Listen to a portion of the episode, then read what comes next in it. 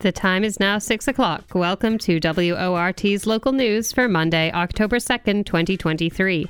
I'm your host, Rachel Fields. And I'm your host, Sam Swartz. In tonight's news, Tomorrow, city officials may join the nationwide call for nuclear disarmament. But how much influence do they really have? yesterday, a Ride for Your Life rally met in Brittingham Park to advocate for better bike safety laws. In September, Madison saw numerous Independence Day celebrations as part of Hispanic Heritage Month. This Thursday is the anniversary of the Battle of Burbank. All these and more on tonight's news.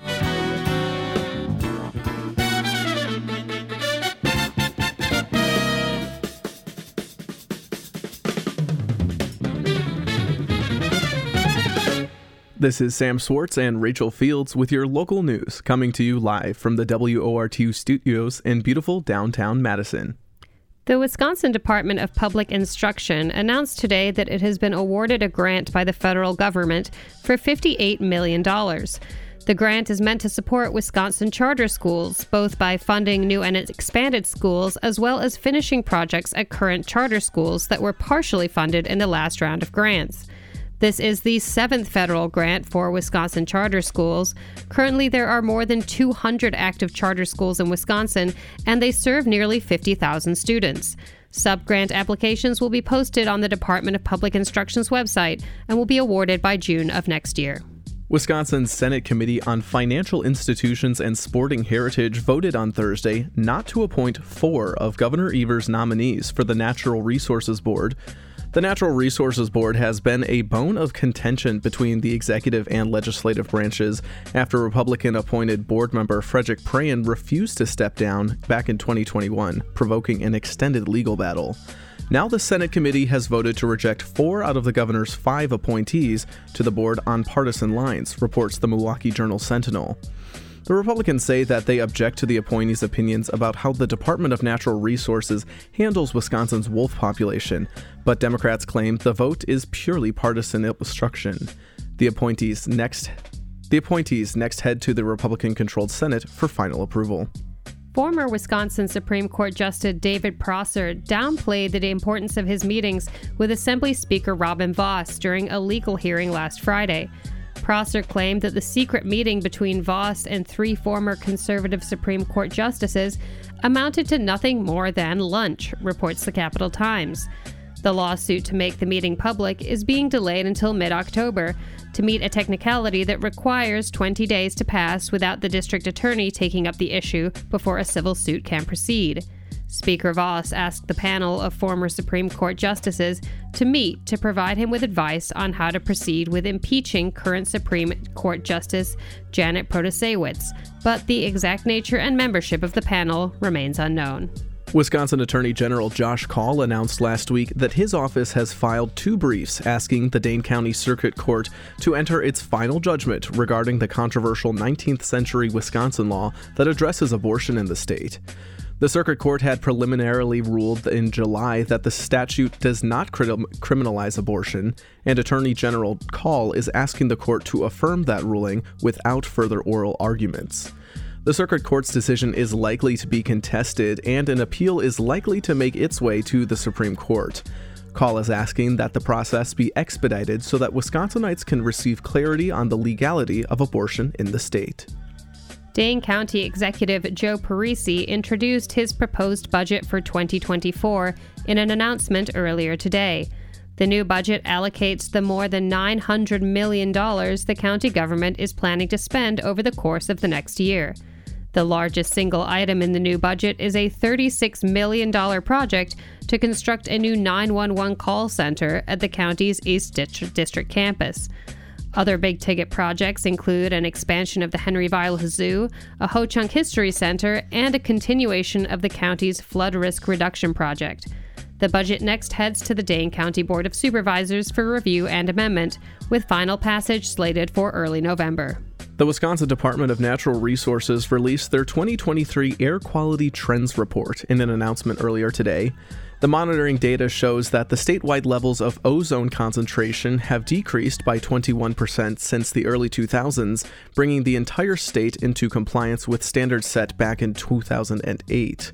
However, the gains in air quality have stagnated in recent years, especially in the categories of ozone and fine particulates, and some counties on Wisconsin's Lake Michigan coast do not meet the more stringent stringent ozone standards set in 2015. The consulting firm hired by the Madison Metropolitan School District to help with the district's search for a new superintendent is holding public input sessions this week, Monday through Wednesday, at various locations across the city, reports the Wisconsin State Journal. The sessions are meant to help the firm create a leadership profile and job posting for the vacant position, currently held by an interim superintendent following the departure of Carlton Jenkins earlier this year. The district faces a somewhat uncertain future with a persistent racial achievement gap and thorny budget issues due to state restrictions on tax increases.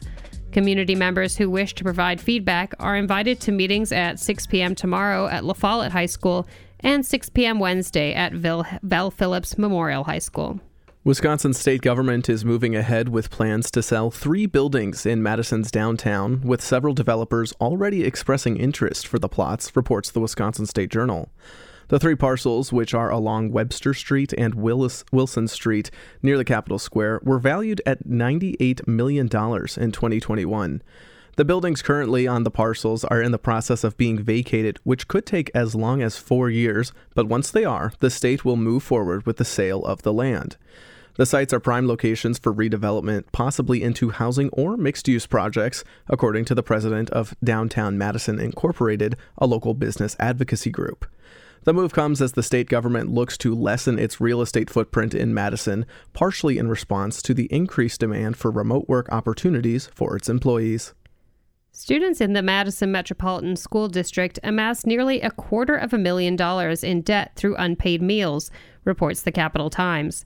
The new height of meal debt comes after the federal government ended its program to fully fund free school meals during the first years of the COVID pandemic. Now, school administrators say it's a struggle to get families to apply to the new program for federal aid, in part because parents got used to the automatic enrollment during COVID. Students can always receive a meal at school, regardless of negative account balance. And those were your local headlines. We turn now to two special guests joining us this evening. Helena White and Gil Halstead are in the studio, and they want to tell you a little something about WORT and our pledge drive. What we'd like to tell you is that it's the best station around, and you're listening to the best evening local news you can find anywhere on your radio or online. And one of the reasons that it is uh, that best I just described is that it's supported by the community. That's you. And we need to hear from you in this fall fundraiser that we're involved in right now. And we you can get in touch with us at 608 256 2001. We'd like you to make that call now, or you can go online, wortfm.org, and make your donation right there online. It's really easy to do. But we'd love to hear from you in person as well. And we know that you appreciate independent news. You're listening to local news on WORT right now because you appreciate the fact that we're bringing you news about Madison. And we don't have any corporate sponsors. We don't stop for commercial breaks or anything like that. We know that um, this is the way that you like to have the news done. It used to be just half an hour, and now it's a whole hour because we know that you want to learn more about the world around you and you want to learn more about your community. And you support WORT by listening to us. You can also support us by making a donation at 608 256 2001 or go to WORTFM.org. We'd like to get over kind of the news blues I feel like we've been into for this part of uh, this day, anyway, in our fund drive. Uh, so I would like to offer right now to match any uh, pledges or any donations that come in up to $60 uh, throughout this full hour. Um, and I will match those. And we would love to hear from a, a new donor who's never contributed before and would actually also like to become a monthly donor. And Helena, you can tell them what's involved in becoming a monthly donor. Yes, I'd be happy to. So you can give us a call at 608 256 2001. Speak to our phone answerers, Lily or Adrian, and um, just tell them that you're interested in donating on a monthly basis, a minimum of $5. It'll come from your checking account or uh, bank account, and you don't need to give any of that banking information to the phone answerer. They're going to send a form to you. A, a, form will come to you from WRT, and that's where you where you'll be able to put your private information. But just let the phone answer phone answerer know if you want to donate five dollars, ten dollars, fifteen.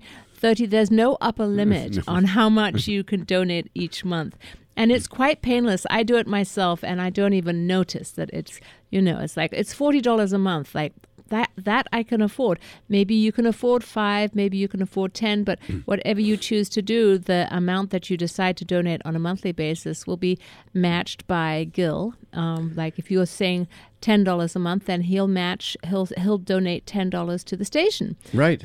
So that's wonderful. Thank you, Gil. We really appreciate that. Well, let's hear those phones start ringing right now at 608 256 2001 or online, WORTFM.org. And when you do call, uh, tell them that you heard about this match and you want to double your money. And we don't want to leave any money on the table. Right. So, you know, maybe somebody wants to get uh, the embroidered uh, patch at the $35 level, and then Gil would donate $35 as well as you. So please give us a call at 608 256 2001 or go to WORTFM.org to take advantage of this great offer. Thanks very much, and back to local news. Helena, Gil, and you, the listener, thanks so much. And now back to the news. Madison may soon join the nationwide Back from the Brink coalition. Members across the country on the municipal, county, and state level have all passed resolutions looking to prevent nuclear war. WORT News producer Faye Parks has the report on Madison's proposed nuclear war prevention resolution before the council tomorrow. The proposal has five main points, all in an effort to prevent nuclear war. If the resolution is passed, Madison will join a nationwide coalition with more than 70 members. Long term, the resolution calls for the federal government to pursue complete, verified nuclear disarmament across all nations. Dr. Paula Raggi is a board member with Physicians for Social Responsibility Wisconsin, an organization that mobilizes physicians on public health issues.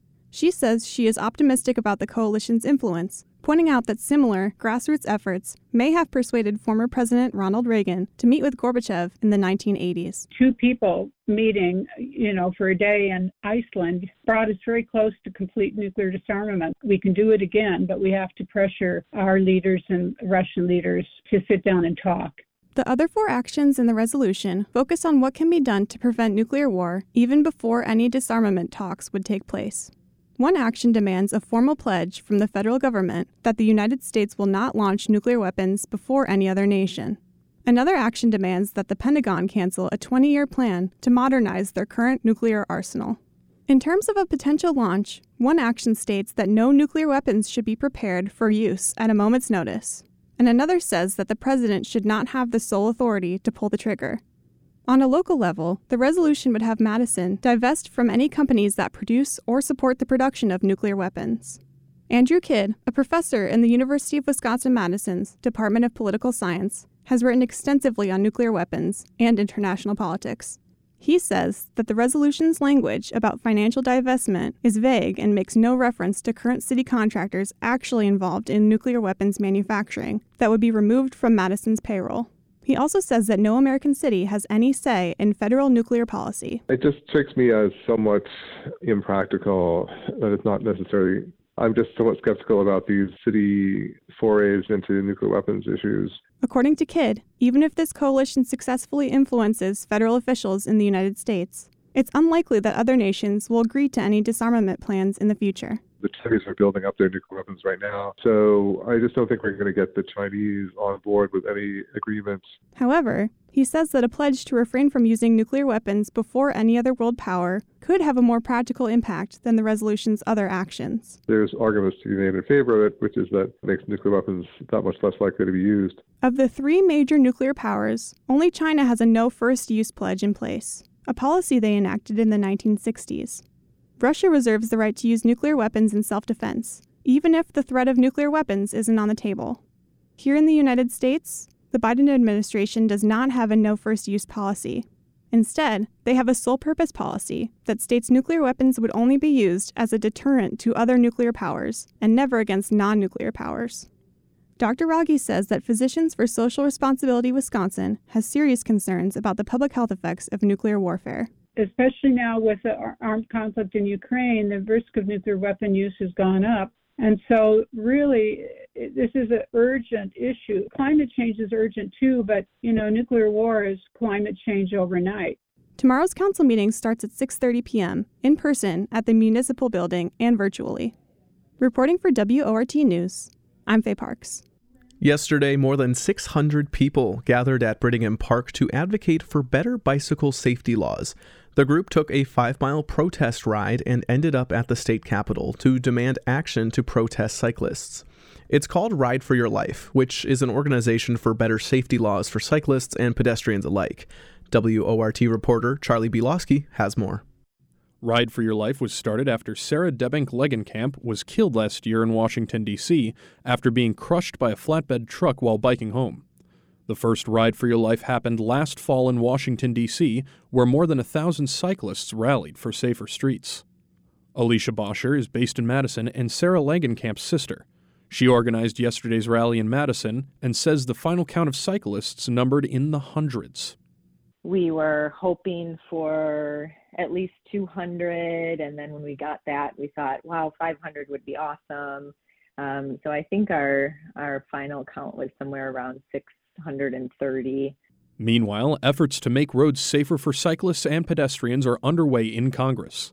The Sarah Debbink Langenkamp Active Transportation Safety Act was introduced in the spring. It seeks to make roadways safer by connecting bike trails so that cyclists and pedestrians can avoid dangerous roadways.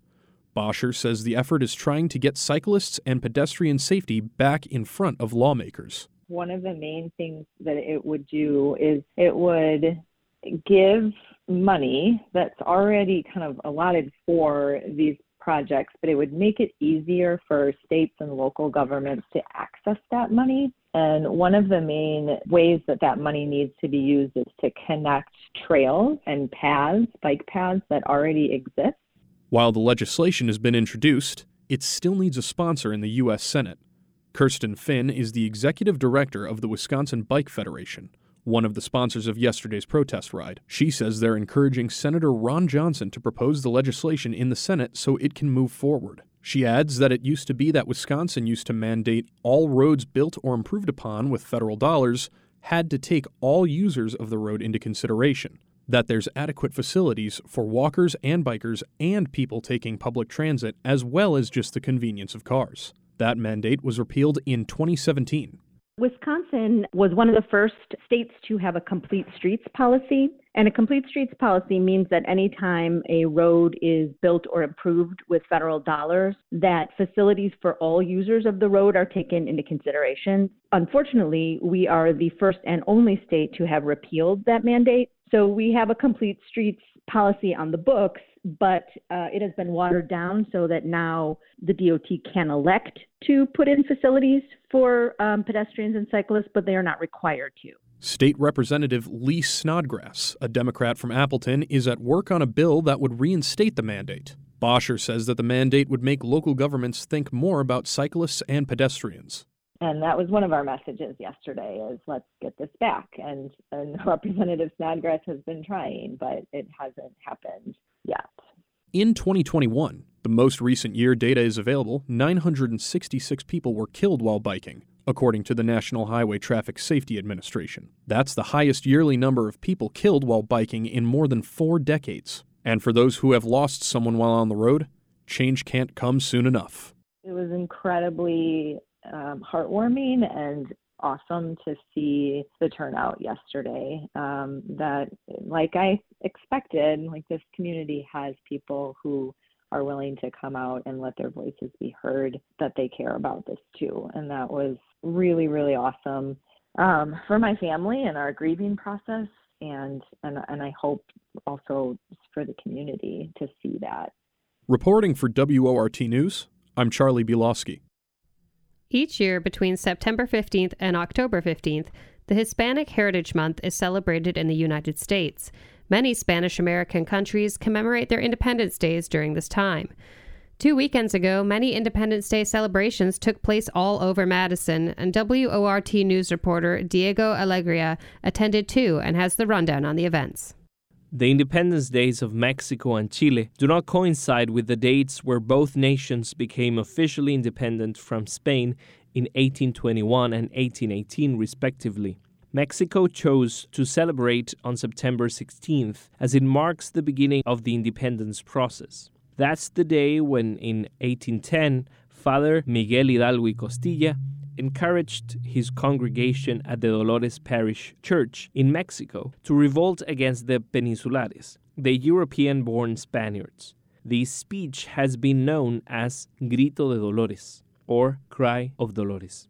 At the Viva Mexico Festival at Breese Stevens Fields on Sunday, September 17, that cry, or grito, was heard again, this time led by Ambassador Claudia Franco Hijuelos, Consul of Mexico in Milwaukee. Mexicanos, Mexicanas, Mexicans, Mexicans, long live the heroes who gave us homeland and freedom. Live. Long live Hidalgo. Live. Long live Morelos. Live. Long live Josefa Ortiz de Dominguez. Live. Long live freedom. Live. Long live national independence. Live. Long live Mexico. Live. Long live Mexico. Live. Long live Mexico. Live. The festival offered traditional Mexican food and beverages from the restaurant La Rosita, Mexican store from Monona and Sun Prairie, and the food truck La Nueva Paradise Island from Madison, among other food venues. When I arrived, Sergio was just setting up the stand for La Rosita. Enthusiastic, he invited everyone to enjoy the flavors of Mexican food. Listo para Ready to serve all the people who have and will join us, so that we can serve tacos or typical snacks, eh, Mexican and Latin American styles. Why not? After talking with Sergio, he gave me three delicious roast beef tacos with chopped onion, fresh cilantro, and lime on the side. Ariceli from La Nueva Paradise Island showed me Mexican snacks and beverages that can be hard to find in Madison. Well, Bueno, the la of especialidad de la casa es piña colada. piña colada. Eh, tenemos yogures, We have yogurt, strawberries with crema, creams, mangonadas, mangonadas, ah, prepared pork rinds, fruit frutas, cocktail, cantaritos cantaritos queretanos, que es un queretanos, cóctel que which is a cocktail that has tajín, chamoy, limón tajín, lemon juice, secreta. and the secret recipe. One of her co-workers prepared a piña colada for me, a fresh, sweet, and colorful drink, an excellent choice for a warm day at the stadium. Guerrero's Boots, a clothing Mexican and Western wear store, even brought Mexican soccer shirts from famous league teams such as Tigres and Club America. Jesus, an employee of Guerrero's Boots, stressed the quality of its handmade products. Pues aquí nosotros estamos vendiendo Well, here we are selling flags for cars, chests, handmade things, carteras, todo lo que keychains, wallets. Everything we have is from pues, todo lo que Mexico, está hecho allá, representing here everything that is made there and by hand. Contamos con variedades de We have varieties of hats, jeans, boots, belts, t-shirts. playeras, de todo lo que Everything you need to be a cowboy. You can find it here, and well-known brands. The festival wasn't only about food and clothing, but also about services offered by the Mexican consulate and by non-profit organizations such as Centro Hispano and Latino Academy. Their approach to the public was friendly and playful. In one of the stands, there was a giant wheel with rolling questions, among other activities. This was the first time I met Gerson, an instructor of Latino Academy from Puerto Rico, who instantly became my friend. This organization provides linguistically and culturally competent adult education and workforce training for the Hispanic and Latina community. Eh, estamos allí para ayudar a toda, a toda la comunidad latina que quiera We're venir, coger here to help the entire Latino de, community de want to come, comida, take English eh, classes, de- food GED handling classes, para- para GED classes to eh, graduate, y- and many other classes that we offer. sí. Anything you want, cosa pueden ir en just go online to eh, latinoacademy.org, eh, look it up online, and we're here aquí en la ciudad in the city of. Madison to serve you. Gerson was impressed by the number of elected representatives at the inaugural ceremony of the festival because most of them were Hispanic and Latino.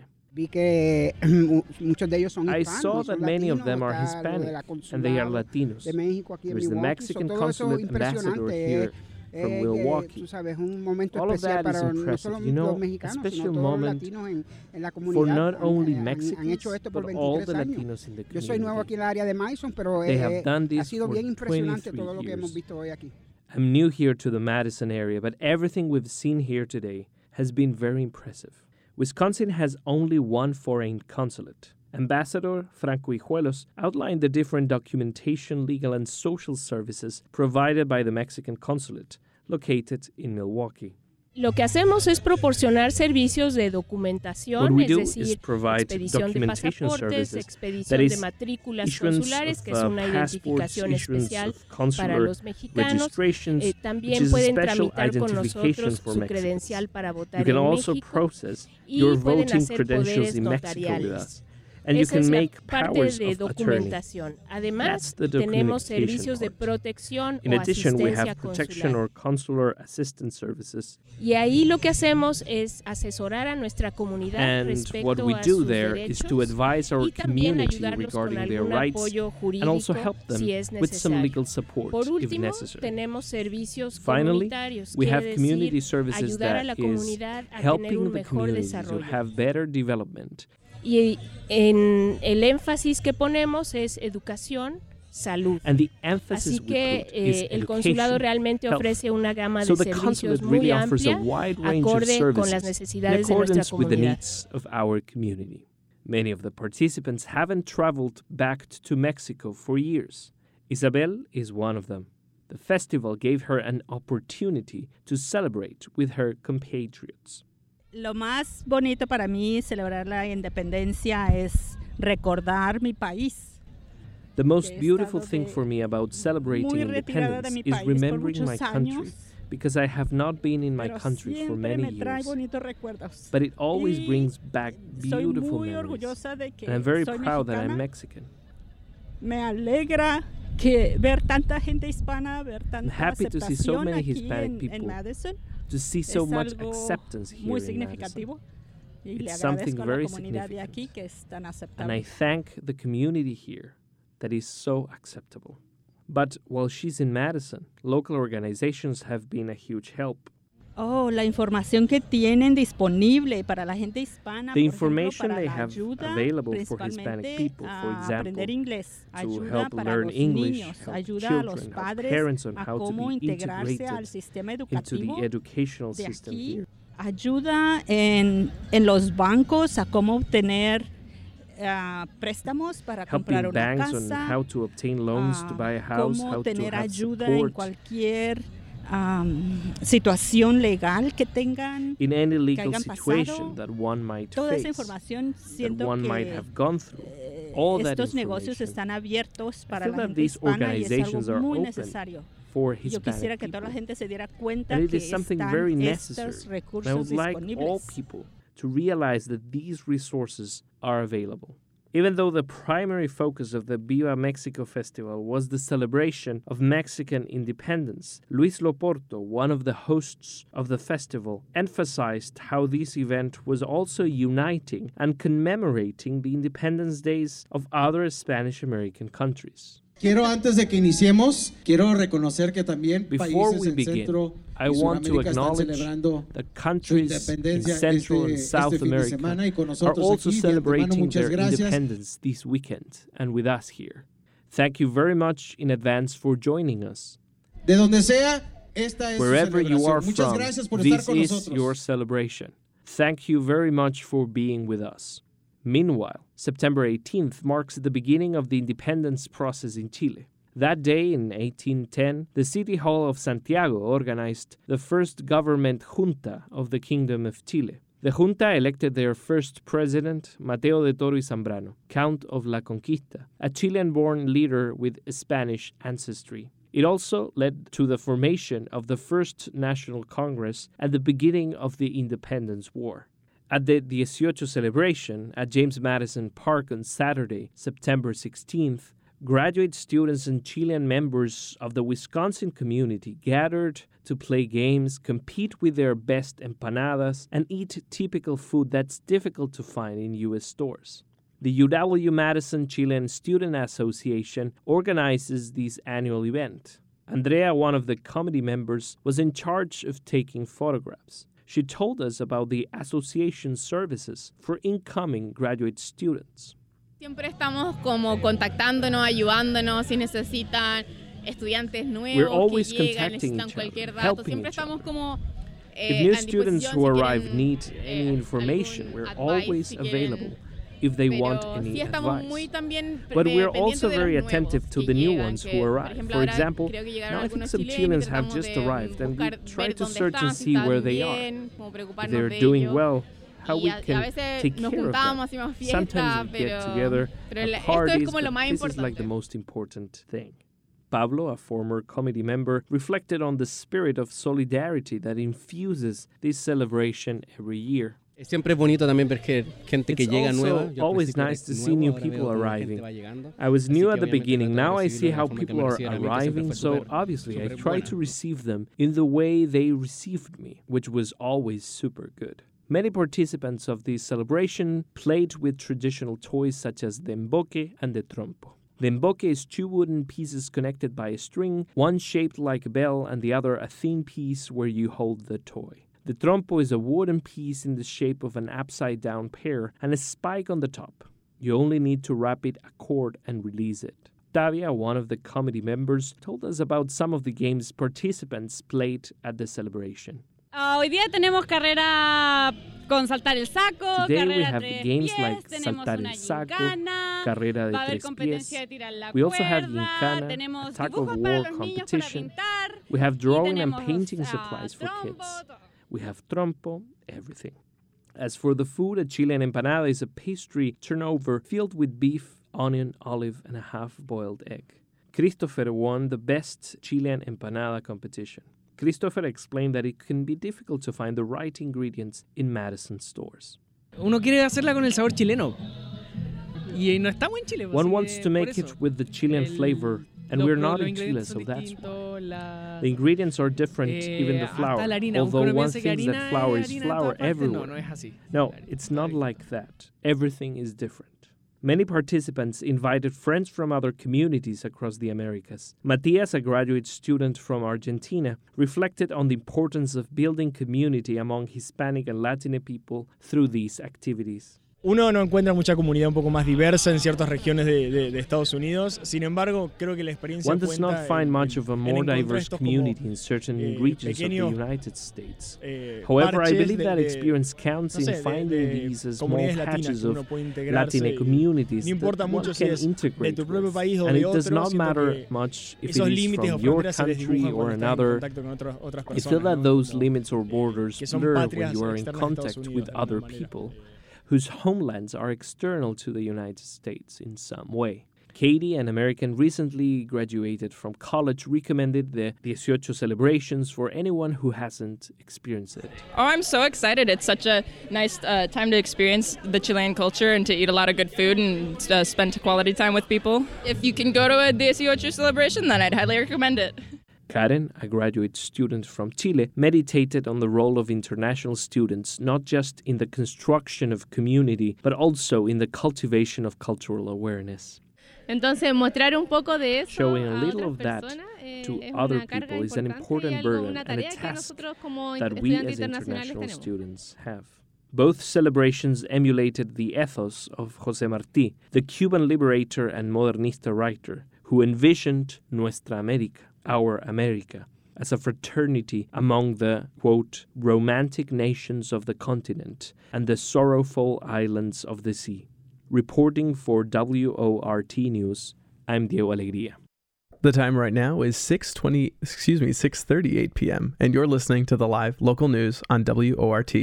We turn now to two special guests in the studio, Helena and Gil, who want to tell you a little something about the WORT Fall Pledge Drive. Yes. What do We- we want to tell people? Well, we have met our match. Yeah. I had to pull out my checkbook. Right. Make sure that we could meet it. But we'd like to thank Jean, who called in a really generous pledge. And her favorite news programs are local news, Mel and Floyd, and Public Affair. Thank you so much for your And I think there's something on the back. She says something about local news on the back. Love the local news because it's the best. Oh, thank you, Jean. And also, Harry Richardson, one of my favorite people, called in and pledged his support for um, local news. Thanks so much, Harry. His favorite shows are Public Affair, Thursday and Friday, Monday Evening News, and Labor Radio. Excellent. Thanks so much, Harry. And then we also got a very exciting thing here. Peter from Madison is a new monthly donor. Thank you so much. Peter decided that he wants to donate mon- money on a monthly basis. So he uh, he went online. He went to wortfm.org and he was able to fill out a form there to say that he wants to donate on a monthly basis. That really helps the station out.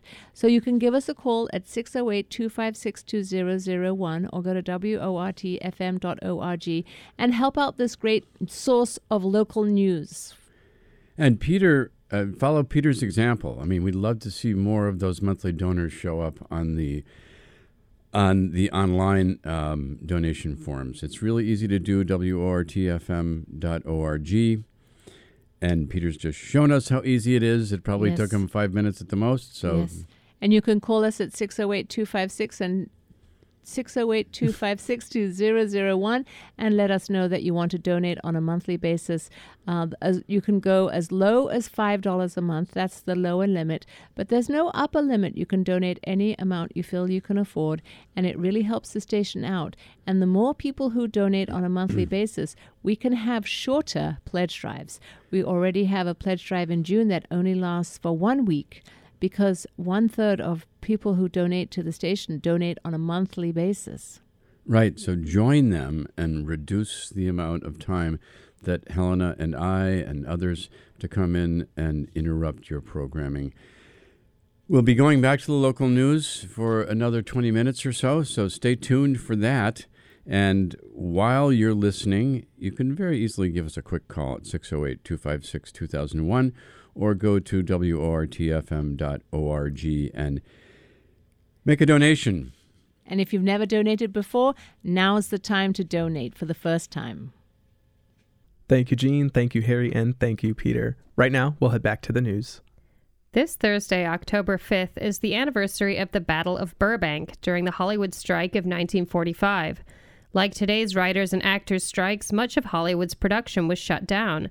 The strike's violence and controversy helped lead to the passage of the anti union Taft Hartley Act and caused Hollywood players to be called before the House Un American Activities Committee. Feature contributor Harry Richardson has the story. For Joe Hill and Cesar Chavez, who fought in their own time. For our brothers and our sisters up and down that picket line. For the unnamed and unnumbered, who struggle brave and long. For the union men and women standing up and standing strong. This Thursday, October 5th, is the anniversary of the Battle of Burbank, also called Hollywood Black Friday, after a riot at the gates of Warner Brothers Studios. By the end, 300 police and sheriff's deputies had joined in. Over 40 injuries were reported. Partly in response to this dispute, the government passed the Taft Hartley Act in 1947 to break up worker organizations and to get the communists out of labor unions. The strike was also a turning point for Ronald Reagan, then a liberal and president of the Screen Actors Guild. The experience turned him into a conservative and set him on the path that led him to the governor's mansion and finally the White House. The strike started in 1945 when the screen set directors walked off the job, suspending nearly 60% of all Hollywood productions. 12,000 film workers were idled, and a dozen top industry crafts joined the strike, creating Hollywood's biggest labor shutdown in nearly a decade. The cause was a bitter jurisdictional dispute between the more conservative International Alliance of Theatrical and Stage Employees, IATSE, and the new reformist Conference of Studio Unions, CSU, then as now IATSE, was the established union that had controlled the studio system shop floor since the 20s. For much of that time, its leader was a Chicago gangster, Willie Bioff. The studio heads funneled suitcases full of cash to Bioff, and he kept the workers working.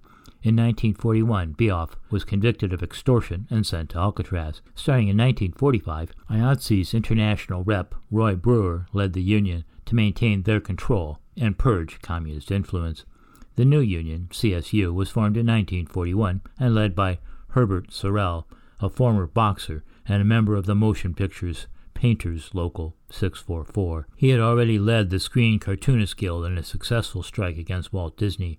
Brewer suspected Sorrell was a communist. Sorrell made it into a joke saying he wasn't a communist, but was glad to take their money.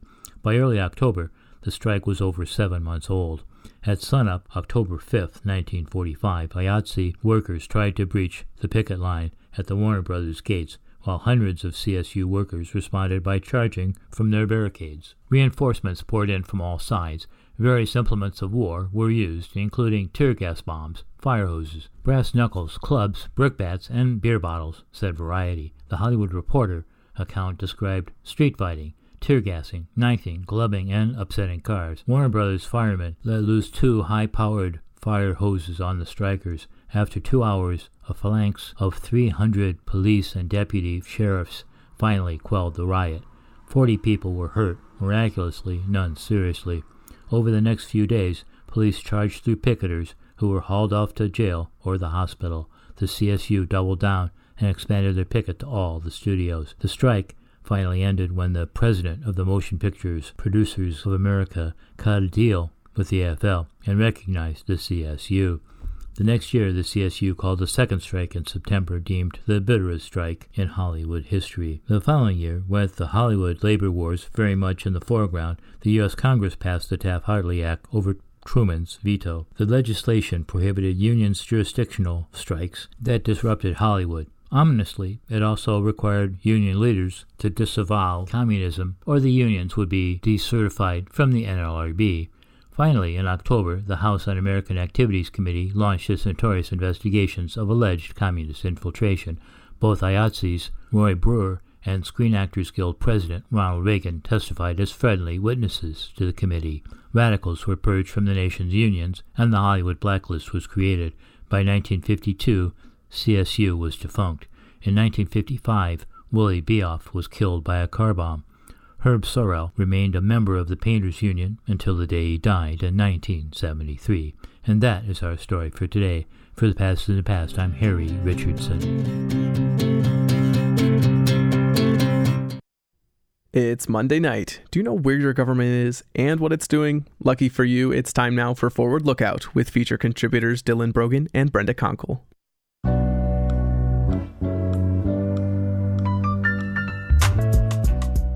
With us now is Brenda Konkel from ForwardLookout.com to help us look at what's happening this week in local government. Hello, Brenda. Hello, Dylan. Okay, we'll start as usual with Dane County, and at 5:30, uh, the Personnel and Finance Committee began to convene. So they're doing it right now. What's on their agenda? Um, they have a couple things might be of interest. Uh, possession of drug paraphernalia. They're dropping that ticket down to one dollar. I believe it might just be, I'm not sure what kind of drug paraphernalia it is, but it is being dropped down to $1. And then um, they are also looking at uh, that or the ordinance change about employees serving as interim department heads, uh, largely, I think, because of the Department of Human Services uh, controversy that we had earlier in the year, but also um, former Sheriff Dave Mahoney. So those two, I think, may be of, of, interest to folks, a little more controversial.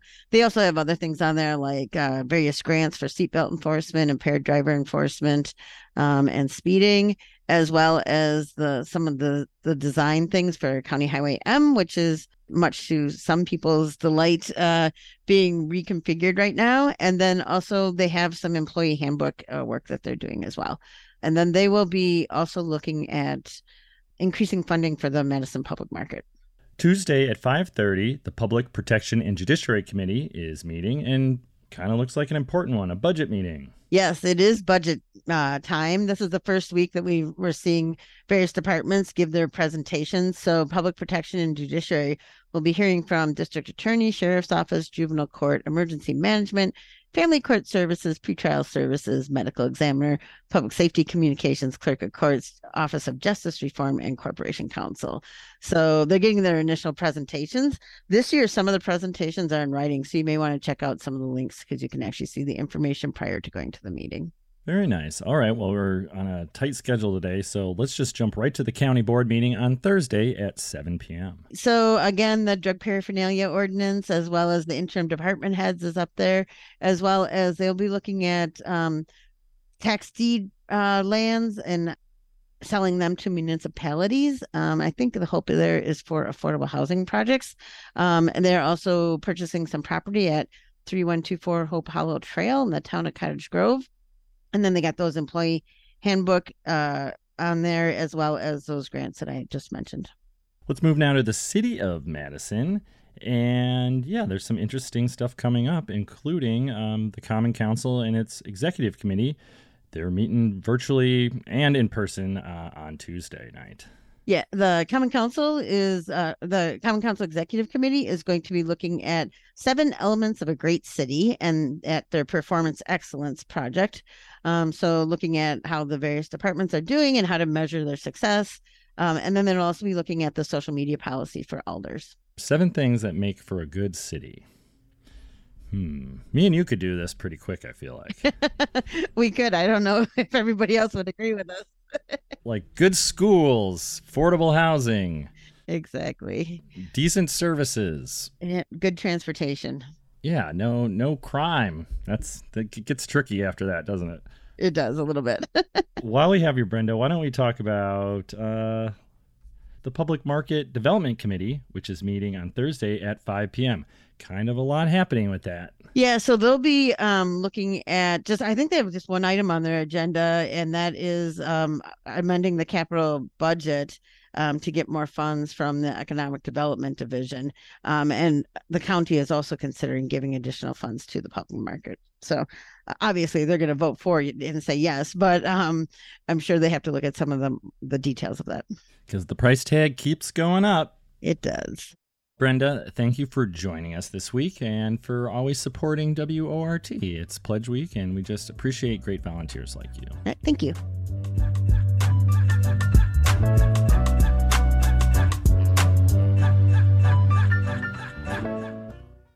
Today, feature contributor Harry Richardson reviews two new movies on the big screen. Dumb Money is a fun film based on the GameStop, GameStop stock surge of 2021. That is a tongue twister. And the creator is the latest AI versus people sci fi battle movie. It is visually stunning, and Harry says meant to be seen on a big screen. Wall Street is betting that this company is going to fail. But if it fails, these hedge fund make money. And that was good from the trailer for Dumb Money, directed by Craig Gillespie. This is a fun, based on a true story, film, a David and Goliath tale, to use the obvious analogy, about small time investors who take on uber billionaire investors. It's based on the book The Anti-Social Network by Ben Mezrich. The book and the movie are about the GameStop stock craze of 2021. GameStop is a video game chain usually located in malls. Our main protagonist and hero is Keith Gill, Paul Dano, aka YouTuber Roaring Kitty, an amateur investor who has his own investment advice program on Reddit. He's already invested 53,000 into GameStop. He thinks it's undervalued. He convinces his followers to invest. Soon, to his shock and to everyone else's, the stock is going through the roof. Enter the big boys, hedge fund managers played by Vincent D. D'Onofrio, Nick Offerman, and playing it straight, Seth Rogen. They have their own plan for GameStop to do a short sale, which happens when a fund borrows shares, sells them low, and then rebuys them when they are even lower, as explained by Mary Sue's Jessica Mason. You have to pay to borrow those stocks, of course, but if you borrow it for $5, sell it for $10, and then buy it back at a dollar, you net $5, even though the stock has lost value. It's a bet that the stock will fail. Keith, of course, doesn't know what the hedge fund guys are up to. He just likes the stock. Part of the movie's appeal is that we dip into the lives of some of his fellow investors a nurse and single mom, America Ferrera, two undergrad lovers, Talia Ryder and Mahalia Herrold, and a GameStop worker, Anthony Ramos, suffering under a petty boss. Shailene Woodley does a good job as Gill's supportive spouse. Peter Davidson plays Gill's brother. Rebecca Angelo and Lauren Schuker Blum have given us a fast-paced script to go with a fine ensemble cast. A fun film worth seeing mostly for the fine cast and it's based on a true story script. It just started playing in Madison theaters. Up next, a new sci-fi movie that you should really see on the big screen because it's just more fun that way. This is a fight for our very existence. Sergeant Taylor, we are this close to winning the war. That was lit from the trailer for a fun new science fiction movie, the latest People vs. AI, The Creator, co-written and directed by Gareth Edwards. His co-writer is Chris Weitz. This is a lively action post-apocalyptic movie set a few years after the AI set off an A-bomb and destroyed Los Angeles. Most of the action takes place in 2070. The Americans have taken the offensive with a weaponized flying platform, but they have heard that the AI, now living in New Asia, have created their own ultimate weapon. The U.S. has banned artificial intelligence. New Asia is either a sovereign nation or a NATO like alliance where artificial beings have full citizenship. Our story centers on an ex Special Ops soldier, Joshua John David Washington, who still has nightmares about his last mission. He has a cybernetic arm and leg. The military are after him to remember the site of a lab where the AI weapon was planned. His original mission was to shut down the project. He went behind enemy lines and married Maya Gemma Chan under deep cover. His mission is compromised by a botched raid that separated him from Maya, who is apparently killed trying to escape. He is called back into service on the flawed theory that he might remember where the base is once he's on the ground. He's not interested until a picture of Maya is flashed by him as one of the project's main scientists. The Special Ops head promises to get her out if he goes along. The Special Ops team and Joshua are dropped deep behind enemy lines to find the ultimate weapon, who turns out to be, slight spoiler, Alfie, a seven-year-old new fine actor, Madeline Yuna Voyles. A fun new sci-fi movie with fine cinematography, a good cast, but a convoluted storyline, worth seeing on the big screen for the action and the interaction between Washington and Voyles. For WRT's Monday Movie Review, I'm Harry Richardson. Would you look at that? We've come to nearly, well, we've nearly come to the end of another hour of handcrafted local news here on WORT. Our guests this evening, Helena and Gil, have one last word this evening and hopefully some people to thank. What's the news, Helena and Gil? Well, we did thank folks the last break that we had. We have not had any new callers um, and fund, funding folks call us in. But we'd like to renew our thanks to those who called in. It was so Absolutely. nice to hear from them. And we've got another five minutes here for folks to go to the phone 608 256 2001 or online at wortfm.org.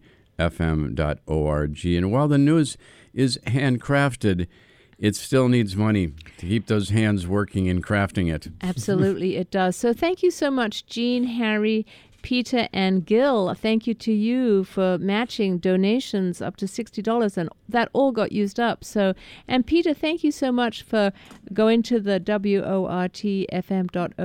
website and signing up to donate on a monthly basis. That really helps us out. And I just wanted to say that I know that it, you you can easily become feeling depressed or um, discouraged by the state of the world, the war in Ukraine, the loss of abortion rights and trouble with human rights around the world.